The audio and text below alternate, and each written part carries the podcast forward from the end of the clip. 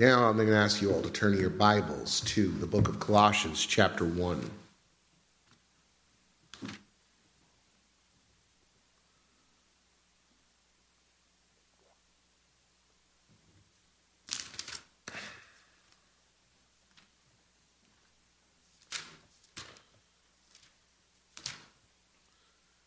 Colossians chapter 1.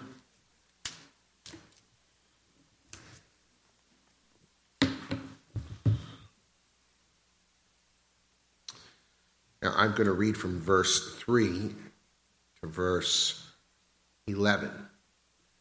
Our text for today is verse 9 through 11. But I'd like to give us the full context. We always thank God the Father of our Lord Jesus Christ when we pray for you, since we heard of your faith in Christ Jesus and of the love that you have for all the saints because of the hope laid up for you in heaven. Of this you have heard before in the word of truth, the gospel, which has come to you, and indeed the whole world and is bearing fruit and increasing, as it also does among you since the day you heard it and understood the grace of God and truth just as you learned it from Epaphras, our beloved fellow servant. He is a faithful minister of Christ on your behalf, and he has made known to us your love in the Spirit. And so, from the day we heard, we have not ceased to pray for you, asking that you may be filled with the knowledge of his will in all spiritual wisdom and understanding so as to walk in a manner worthy of the Lord, fully pleasing to Him, bearing fruit in every good work, and increasing in the knowledge of God. May you be strengthened with all power according to His glorious might, for all endurance and patience with joy, giving thanks to the Father who's qualified you to share in the inheritance of the saints in light. He has delivered us from the domain of darkness and has transferred us to the kingdom of his beloved Son, in whom we have redemption for the forgiveness of sins. Amen. So, verse 9 through 11 will be our text today. And uh, we'll be looking at the content, the continued content of Paul's prayer for the Colossian church. But before we expound the prayer of the Apostle Paul, let us pray ourselves. Heavenly Father, we thank you, Almighty God, once again for bringing us here together to gather for corporate worship. Oh Lord, we, we acknowledge this great privilege we have and uh, what a blessing it is to uh, be in the Spirit on the Lord's Day, to worship you in spirit and truth, and now to hear your word. And we pray, Father, that you give us ears to hear and hearts to understand and minds to comprehend what it is you are revealing to us today.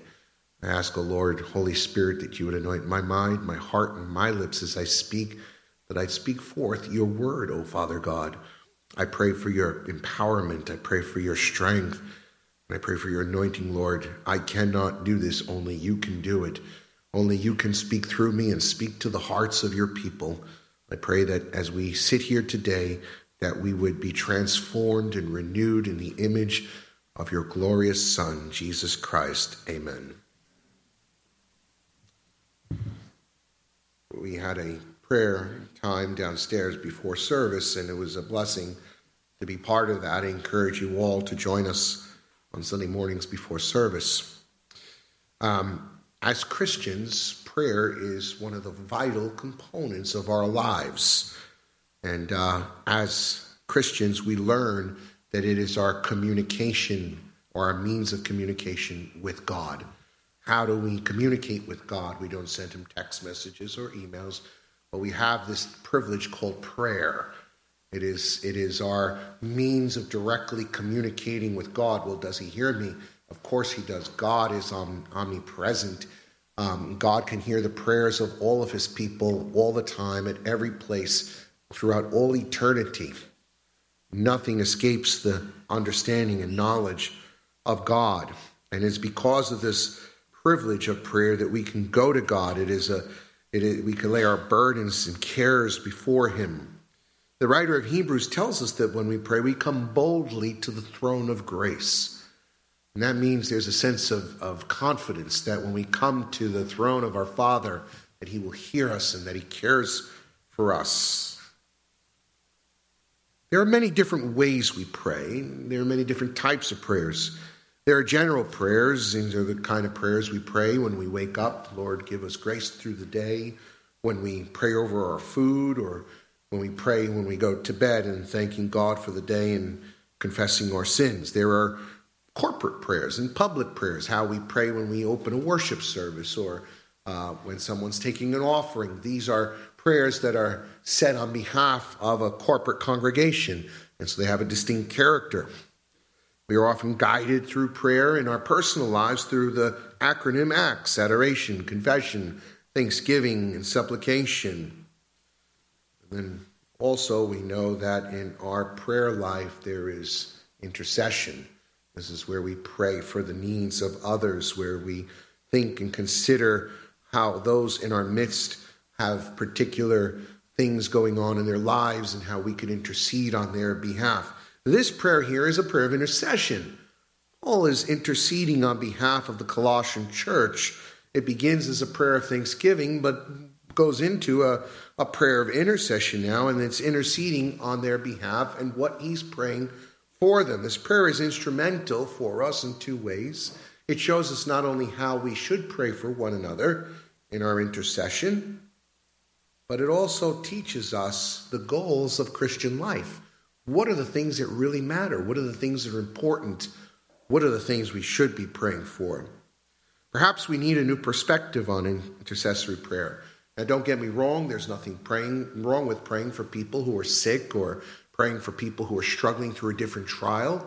But overall, when we pray for one another, do we pray with a sense, a high sense of calling on as Christians and how we're to live our lives?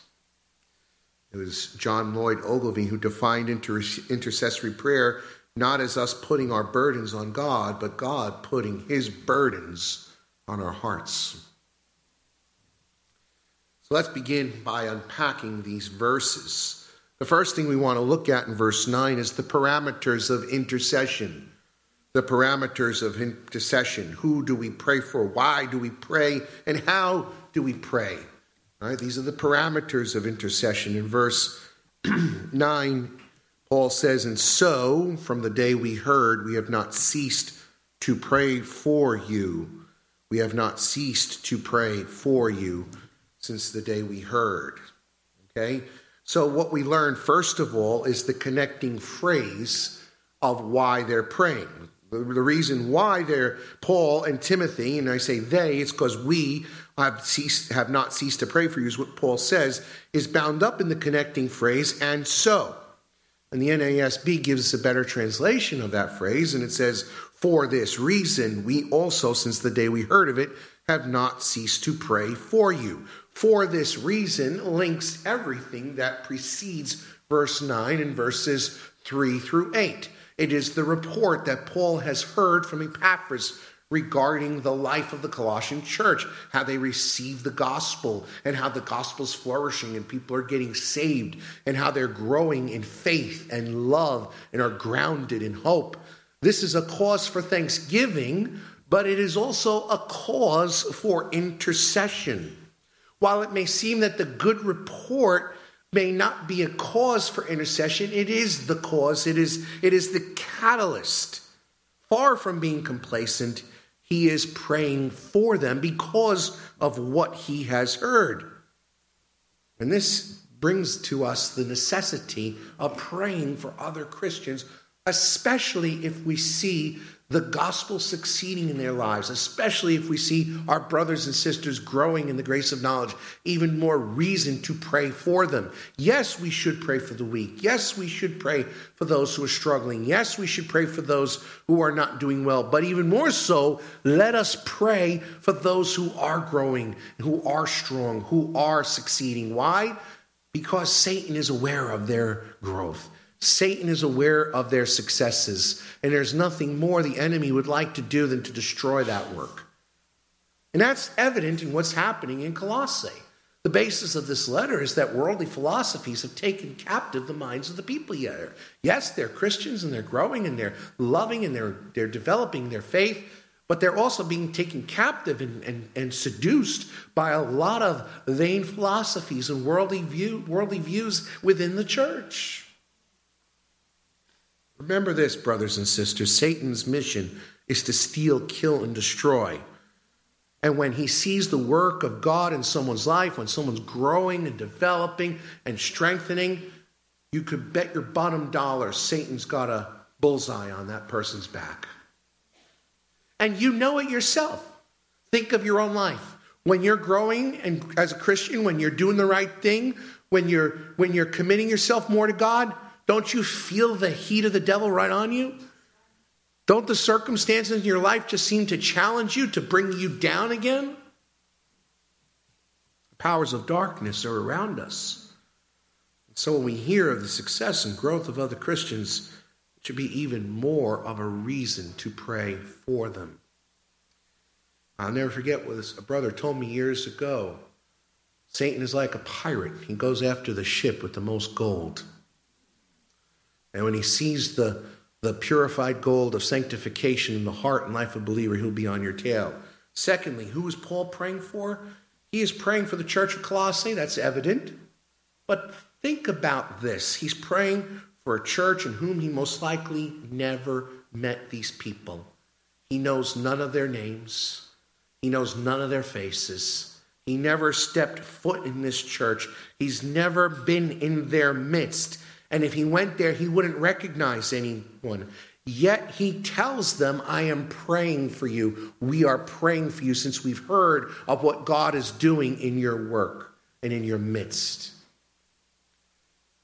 You know, when we get mission reports from missionaries overseas, when Brother Caleb Jabella was here recently sharing with us all the work going on, that should give us more reason to pray for the people there. We should be praying when we hear reports about how God is moving in churches in other parts of the world, or even here in our own country, when we hear about God's working in, in different churches in our network, it should spur us on to pray for them more, even though we've never seen them or, or we don't know people's names or we've never attended church there. There's a sense of that communion, like we talked about in our confession, that mutual abiding in Christ, that we should be desirous to pray for them and commit to pray for the continued success and growth of the gospel. I'm not jealous when other churches do well. What are we in a competition here? When churches do well and they grow, it fills me with joy, and we pray for the continued success and growth and God's grace and protection upon those people. Paul says we pray for them without ceasing. This tells us how often we should pray. Now, again, this term without ceasing, which is also used in 1 Thessalonians 5, uh, should remind us that this doesn't mean that Paul is praying 24 7 without stop. He's not walking around praying without, you know, a pause. It means that Paul prays regularly and consistently. There's a pattern of prayer, it's a discipline in his life. And what he's saying to them is that in my regular prayer life, I have added you to the list and I pray for you regularly. One time, a brother came up to me some time ago and said to me, Bob, do you know I pray for you every day? I was humbled by that. I was humbled by that. And I felt ashamed because I did not pray for this brother every day. And so it's a it, it's something we don't know who's praying for us. We don't know whose prayer list we're on. But we ought to. I think what it encourages us to do is to say, gee, I can't remember all the people I have to pray for. Well, make a prayer list. Open up the notes application on your cell phone, because that's the way we do things today. Or if you're old fashioned, just get a notebook and write down who you want to pray for. As you hear of needs develop, make a list check it twice. And pray, pray, pray. I can't emphasize enough how important prayer is within the church, how we not only do we need the prayers of others, but we need to pray for one another. As we pray for one another, it'll strengthen our spiritual walk. It gets us out of ourselves too, and it matures our faith. So often our prayers are, are me centered. It's about what I need, what I want. God, hear me out. This is my need, my desire, my problem. And we spend so much time about us. And God wants us to get out of the focus, out of ourselves, and pray for others. As you learn to pray for others, you will become more selfless. You will, become, you will die to self and be more Christ like in your prayer life and in your walk. Number two, we have the parameters of intercession. The second part of our message is the subject of intercession, the subject of intercession. So, what is Paul praying for? He says, I'm asking, he's asking God that you, the church, may be filled with the knowledge of his will in all spiritual wisdom and understanding. So, this is the prayer. The prayer is that you would be filled with all knowledge, with spiritual wisdom and understanding. This is a good prayer. And it's a prayer we should be praying for one another. Because if you look around you at the way things are today, it is clear there is a lack of the knowledge of God. What did God say in Hosea 4 6? My people perish for lack of knowledge. There could be nothing. There, my people are destroyed for lack of knowledge. This is what happens when society wants to snuff out God. It's what happens when secular society says the, uh, the separation of church and state means keep your, keep your church business in your four walls and don't bring it out into the public forum. We don't want it the light diminishes and darkness takes over. And when darkness takes over, oh, how dark it could be.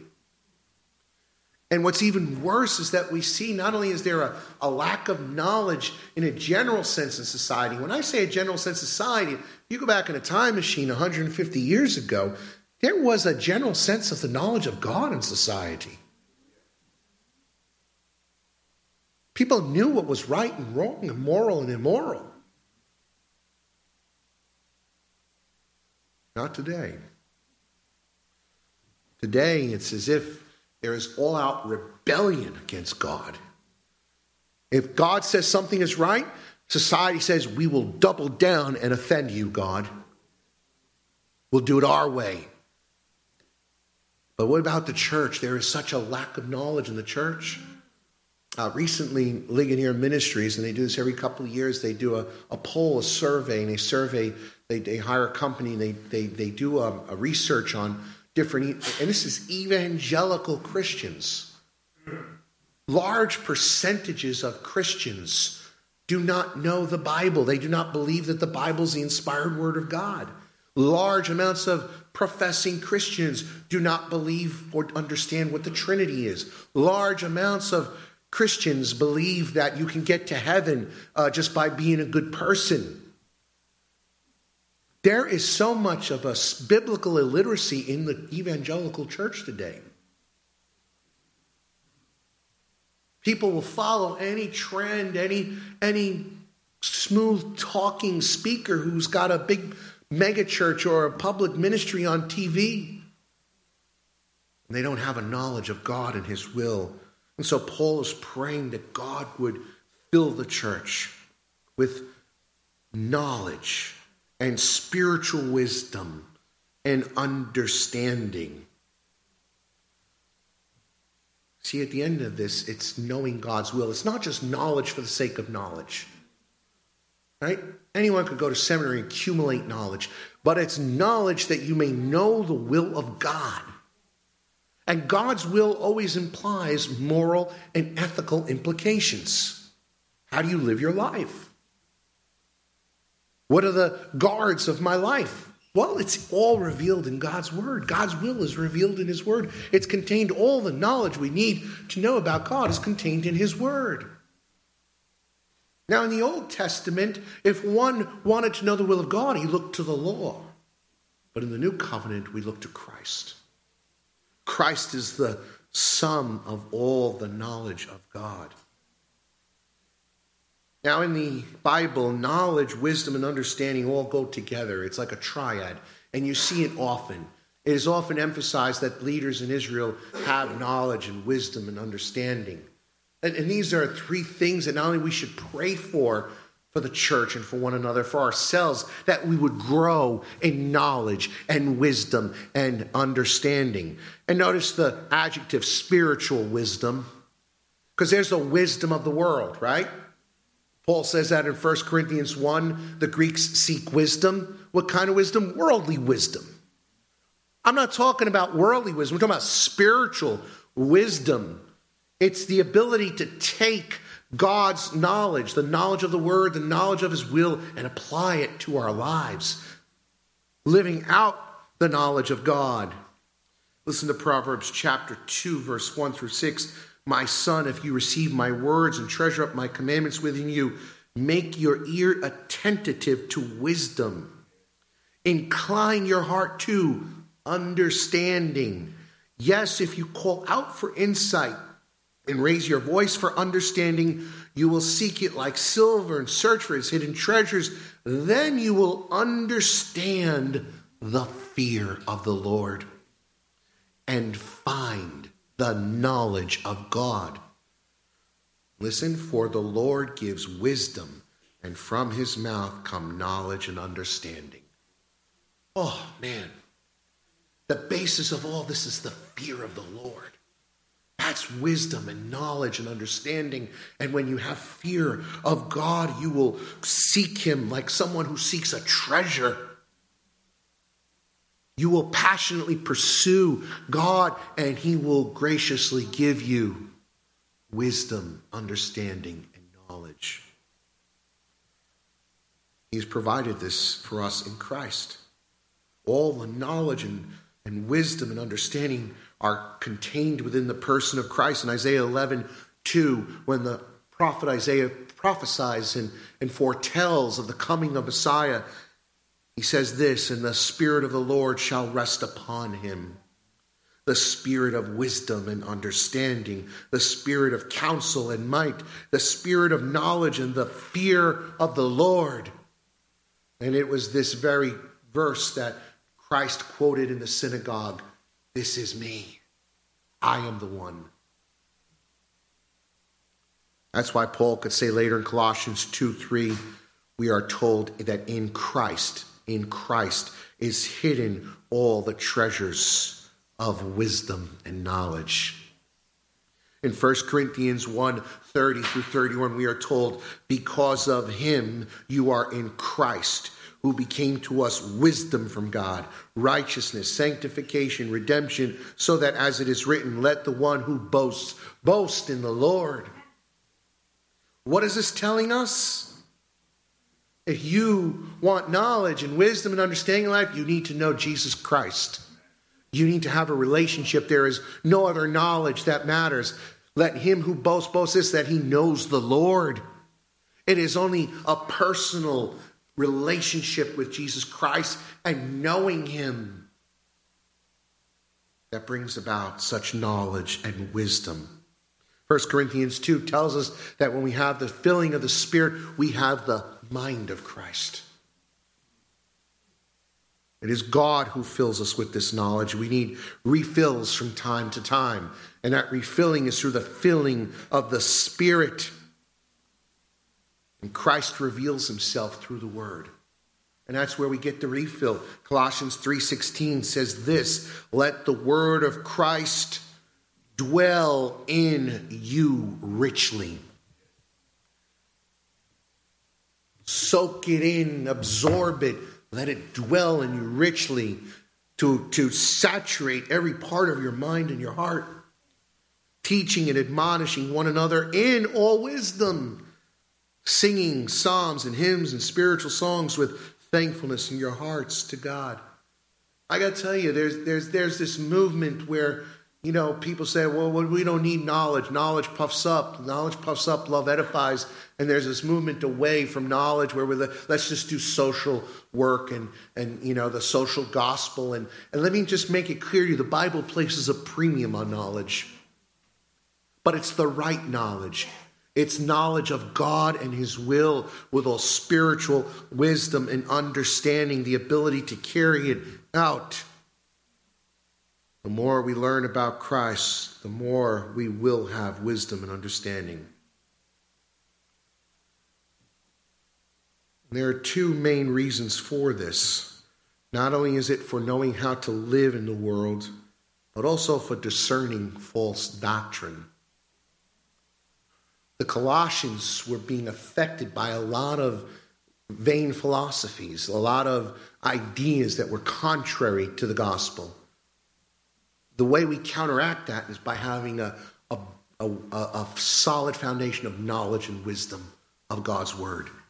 Listen to Ephesians 4 13 through 14. It talks about uh, how God has given gifts to men so that we can be built up until we all attain the unity of the faith and the knowledge of the Son of God to mature manhood, to the measure of stature of the fullness of Christ, so that we may no longer be children, tossed to and fro for the waves and carried about by every wind of doctrine, by human cunning, by craftiness and deceitful schemes the more you are grounded in, in the truth and in God's word and in true knowledge and wisdom and the fear of the Lord, you will not be drifting along with every wave of doctrine. Let me tell you something. Every five years, there's some new trend, there's a new wave, and, and it's really just something old with a new dressing on it. And I gotta tell you, if you're not grounded, people, I've seen so many people swept away by every little wave and wind of doctrine because they don't want to study the word, they don't want to grow in knowledge. So we need to pray, pray for one another that we would grow and be filled with the knowledge of the will of God. Well, what is the goal of all this? That's the big question, right? But the end game is not just to become smart, right? You can have all the knowledge in the world, and all you are is a smart sinner. That knowledge has to change you, it has to have an effect on you. That's the purpose of knowledge. And so, what does Paul say here? It says in verse 9, or verse 10, so, or because, or therefore, so that, so as to walk in a manner worthy of the Lord, fully pleasing to Him, bearing fruit in every good work and increasing in the knowledge of God. The reason why we want to be filled with the knowledge of the will of God is so that we may walk a life, to live a life worthy of the Lord. So we may be pleasing to God, bearing fruit, and increasing in knowledge. These four things all are uh, uh, uh make up one, one whole. That is living righteously. I think the concept of pleasing God would, would kind of be above all of that, living a life that pleases God. See, your life, how you live, is either going to please God, you're either going to live to please others, or you're going to live to please yourself. God, others, or self. Usually, self is at the center. We'll talk about in a minute. But, but pleasing God means that we have a desire and a delight to please Him. It gives us joy. We want to make God happy with us. The, as a Christian who's born again as a spirit of God, you do not want God's displeasure. You want God, you want to please your Father. And why not, after all He's done for us?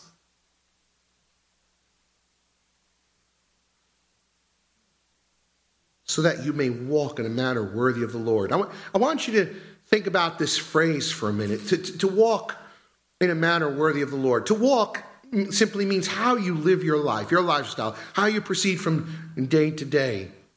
And this, this phrase, there's similar uh, examples within the New Testament in Pauline writings of how he expresses this. For instance, in Philippians 1:27, he says, "Let your manner of life be worthy of the gospel of Christ." Uh, in Ephesians 4:11 or 4 1, he says, "Therefore, as a prisoner of the Lord, I urge you to walk in a manner worthy of the calling to which you've been called.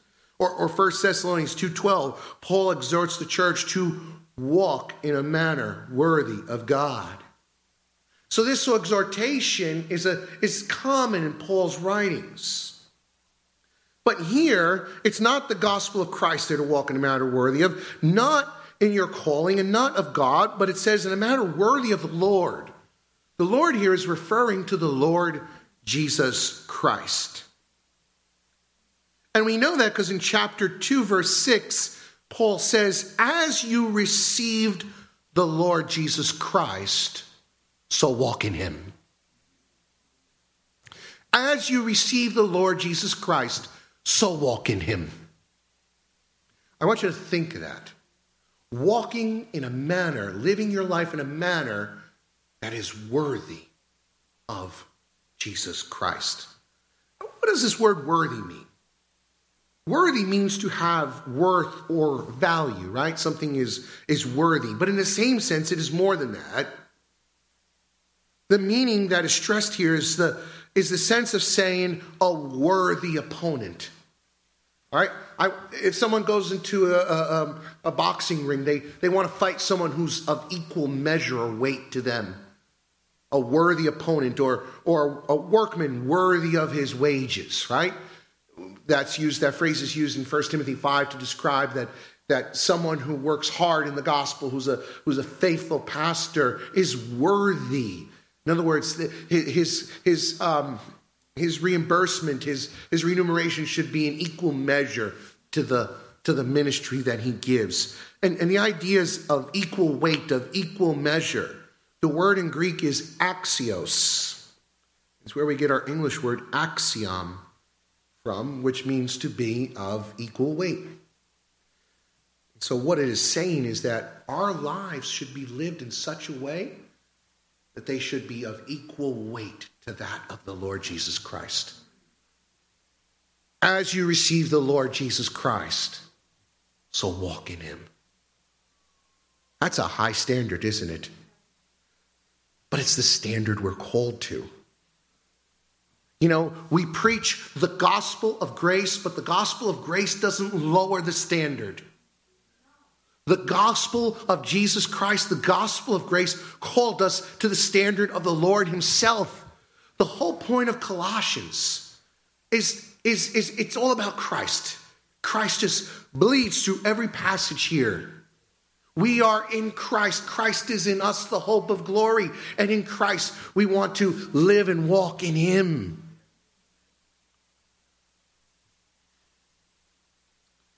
John doesn't say much different from Paul in 1 John 2 4 6 when he says this Whoever says, I know him, but does not keep his commandments is a liar. The truth is not in him. Whoever keeps his word in him truly, the love of God is perfected. By this we know that we are in him. Whoever says he abides in him ought to walk in the same way in which he walked. That's what it means to live a life that's pleasing to God, to live like Jesus. What did the Lord say to the Pharisees in John chapter 8? I always do what's pleasing to the Father. Can you say that? I know I can't. None of us could say that. That's and that's where grace comes in, right? The grace comes in to pick up that that gap. But that gap and that grace doesn't mean we continue in failure. It means we strive. We fight. We push forward, we press on, and we pray, Oh Lord, help me.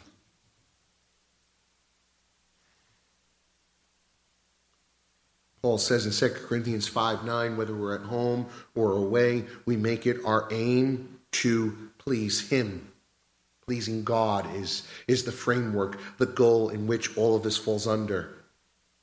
And then the next phrase tells us what this life looks like. If you're What's pleasing to God is not only walking in Christ, but it is bearing fruit in every good work. What pleases God is when we're bearing fruit in our good works.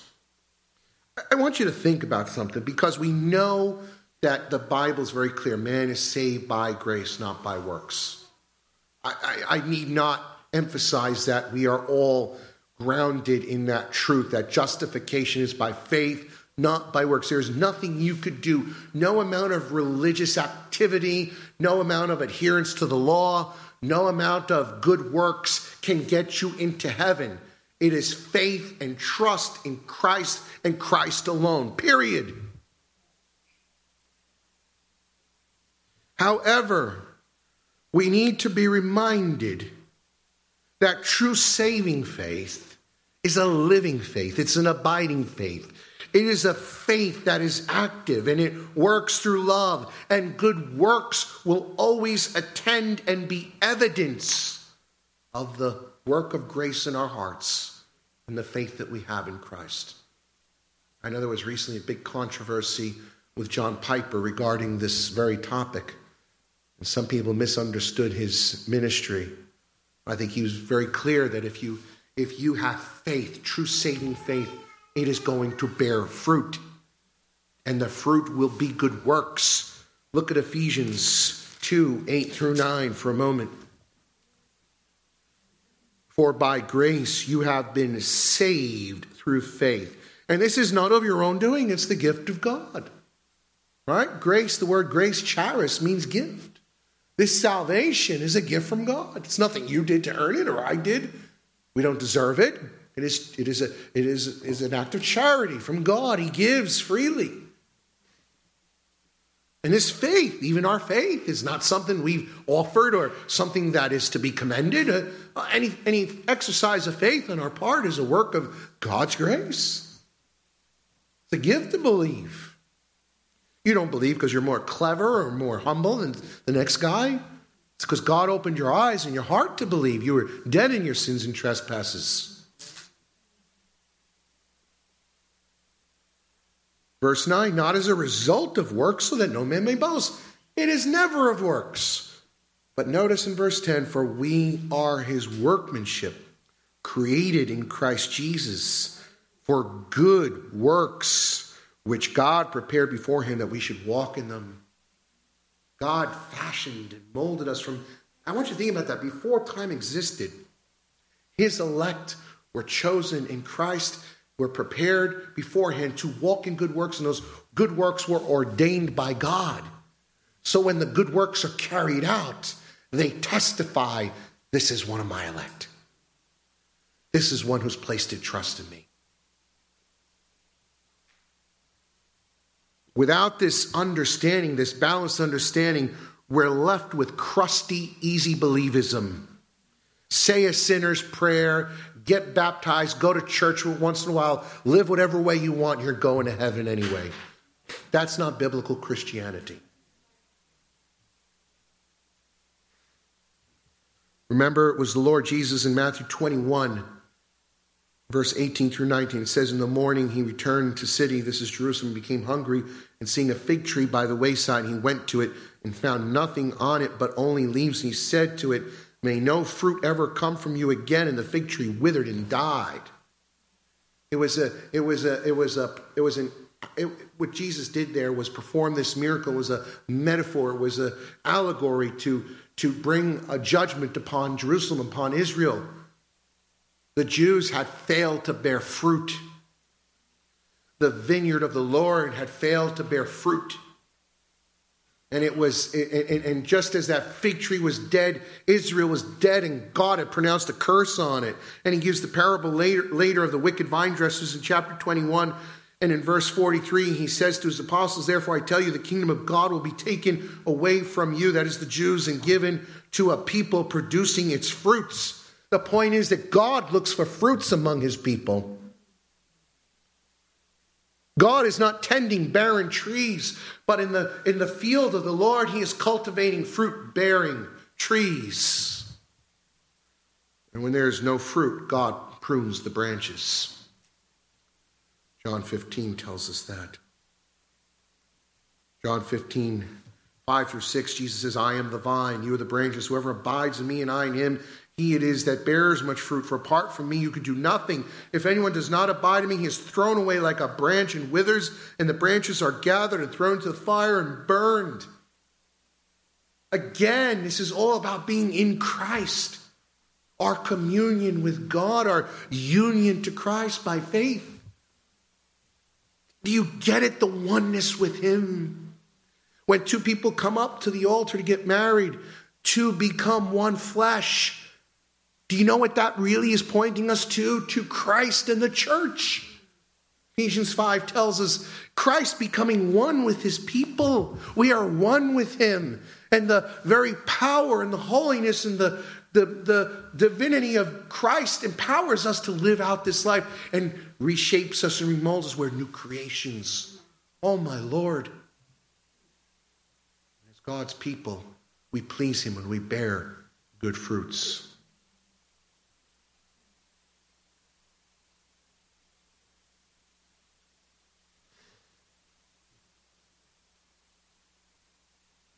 All of this is something we need to pray for. Pray for fruitfulness among each other. Praying that we would walk worthy of Christ. Praying that we would increase in knowledge. Notice again, a second time, Paul not only says to pray for knowledge, but pray that we increase in knowledge. It's not enough to say, oh, I've learned all there is to know. We are in the school of grace till the day we die. Some of us may have accumulated more knowledge than others. I certainly have accumulated a lot of knowledge, but I'm not done. We have barely scratched the surface of the depths and the profundity of the gospel and of the person of Christ. We have barely reached the first rung of the ladder. Oh, the infinite glory of God. May we increase in knowledge and grow, not from just being content, but to go to the next level. Satan would be very happy to keep us in our arrogance, content, and complacent, not growing anymore but He wants us to grow. Now, for some, that's a challenge because some are still in a juvenile stage of their Christian walk. They don't want to get too deep. I'll just stay in the shallow waters. You know, I, I think of this imagery, it was told to me years ago, but you know, there's a lot of Christians who like to play in the shallow water. They dip their toe in the water to see, oh, is it you know, is it too cold? I'm not going in, you know, or they, they go up to their knees and they just, you know, we need to be submerged in the Spirit of God. We need to just dive in. You know what happens when you dive in? You let the water take you. You trust in the water to bear you up. That's what we need to do, just throwing our lives into Christ, into the Spirit, growing deeper in the knowledge of Christ. Let me conclude. In our passage today, we see a robust and powerful prayer for God's people. It reminds us how we ought to intercede for one another. Imagine, imagine if all Christians around the world prayed for each other like this. The power we would see. But more importantly, it shapes our lives.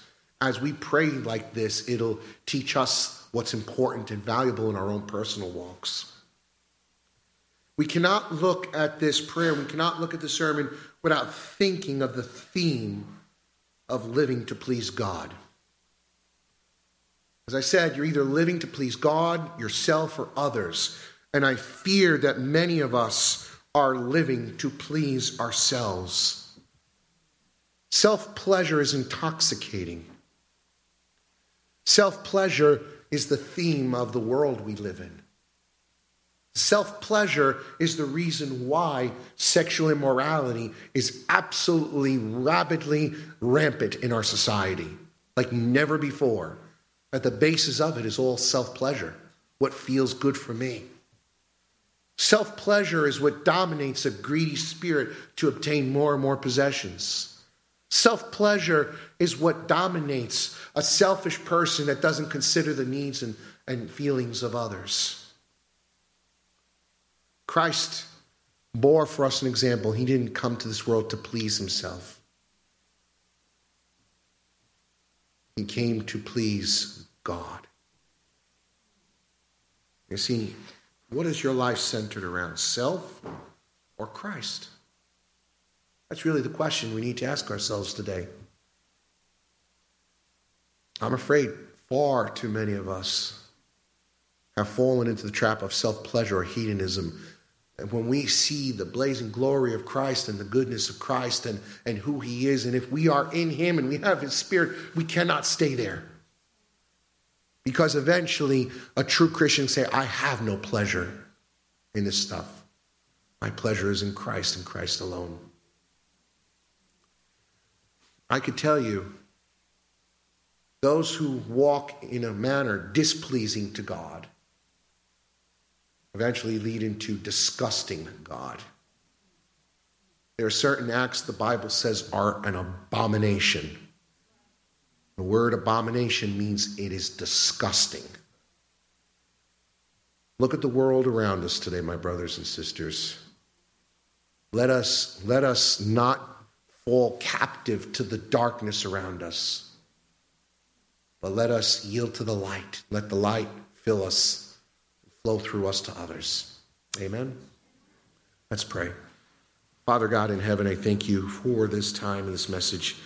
It's timely. We need it, Lord. We need to grow and increase in knowledge and, and we need to grow in understanding and spiritual wisdom. Oh, Lord, I am so thankful, Lord, that ultimately we are strengthened by you, by your mighty hand. It is through you, Jesus Christ, that we grow in knowledge. And it is through you, Jesus Christ, that we grow in spiritual wisdom and understanding. Thank you, Holy Spirit, for doing the work in our hearts. May you continue to do this work that you may be glorified in Christ's name. Amen. Amen. Please stand as we sing once again.